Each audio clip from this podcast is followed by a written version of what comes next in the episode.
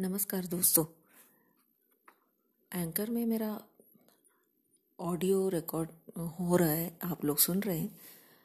कन्नड़ा और इंग्लिश में अब तक किया है मैंने। अब सोच रही हूँ थोड़ा हिंदी का भी प्रयोग करूँ। मेरा पहला प्रयोग है एक पुस्तक का वाचन। एक किताब जो मुझे अच्छा लगा, उसका पढ़ने जा रही हूँ मैं। शायद आपको अच्छा लगे। प्लीज़ बताइएगा कैसे है। मैं कंटिन्यू करूँ, कर सकती हूँ या नहीं, आप बता सकते तो चलिए, एक पुस्तक की वाचन करते हैं। किताब का नाम है one life is not enough एक ही ज़िंदगी काफ़ी नहीं है। ये आत्मकथा है के नटवर सिंह जी का। के नटवर सिंह उन बिरले लोगों में हैं जो इस हकीकत को भी जानते हैं कि सोनिया गांधी ने मनमोहन सिंह जी को 2004 में प्रधानमंत्री क्यों बनाया? विवादों से उनका नाता नाता नया नहीं है। उन्होंने सार्वजनिक जीवन में लंबी, कामयाब और महत्वपूर्ण पारी खेली है। एक ही ज़िंदगी काफ़ी नहीं, भारतीय राजनीति के रंगमंच के खुद महत्वपूर्ण पात्र रहे। व्यक्ति की ज़िंदगी की ईमानदारी से लिखी गई ऐसी बेबाक, प्रामाणिक और विस्तृत दास्तान है जिसमें आपको हर तस्वीर साफ़ नज़र आएगी। कुंवर नटवर सिंह जी एक कूटनीतिज्ञ, राजनेता और लेखक हैं, जिन्होंने 2004 और 5 के दौरान संप्रज्ञ संप्रक सरकार में भारत के विदेश मंत्री के रूप में देश की सेवा की है। उन्हें उन्नीस सौ चौरासी में भारत सरकार ने पद्म भूषण से अलंकृत किया है। इस पुस्तक के हिंदी संस्करण का पुनर्लेखन, संशोधन तथा संपादन पाँच राष्ट्रीय पुरस्कार प्राप्त एवं अनेक विख्यात पुस्तकों के लेखक अशोक कुमार शर्मा जी ने किया है।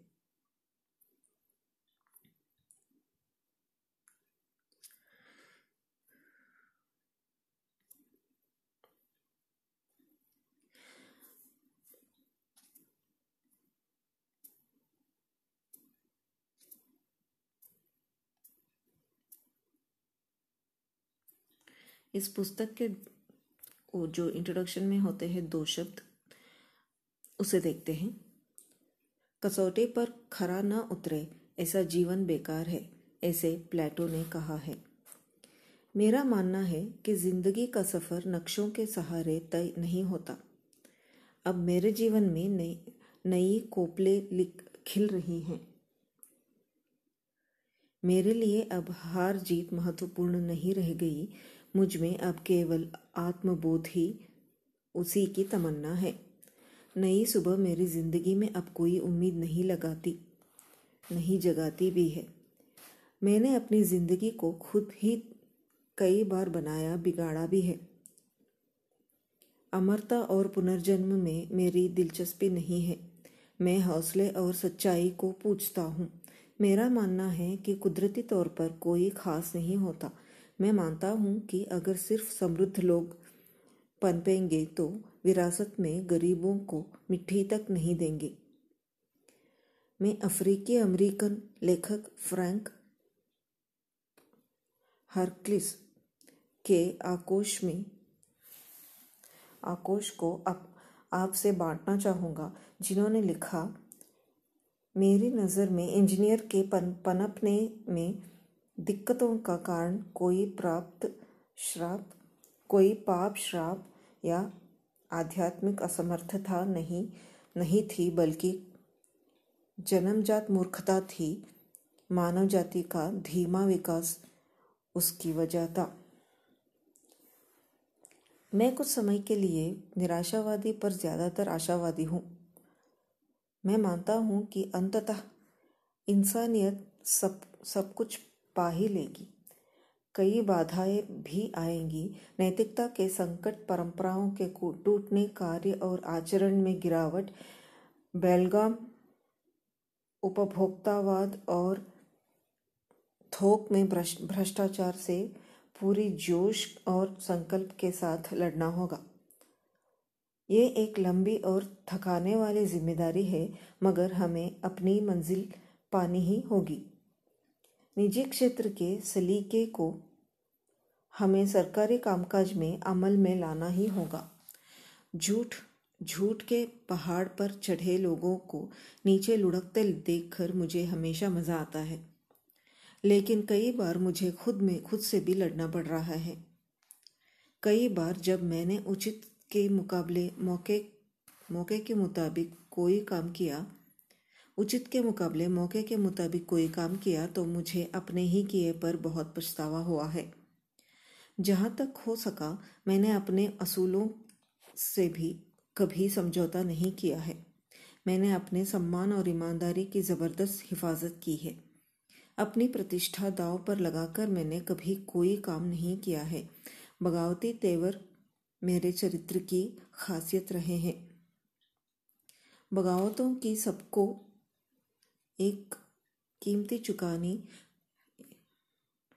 बगावतों की सबको एक कीमत चुकानी होती है और मैं बिना किसी पछतावे के कबूल करता हूँ कि मैंने एक से अधिक बार एक कीमत चुकाई है।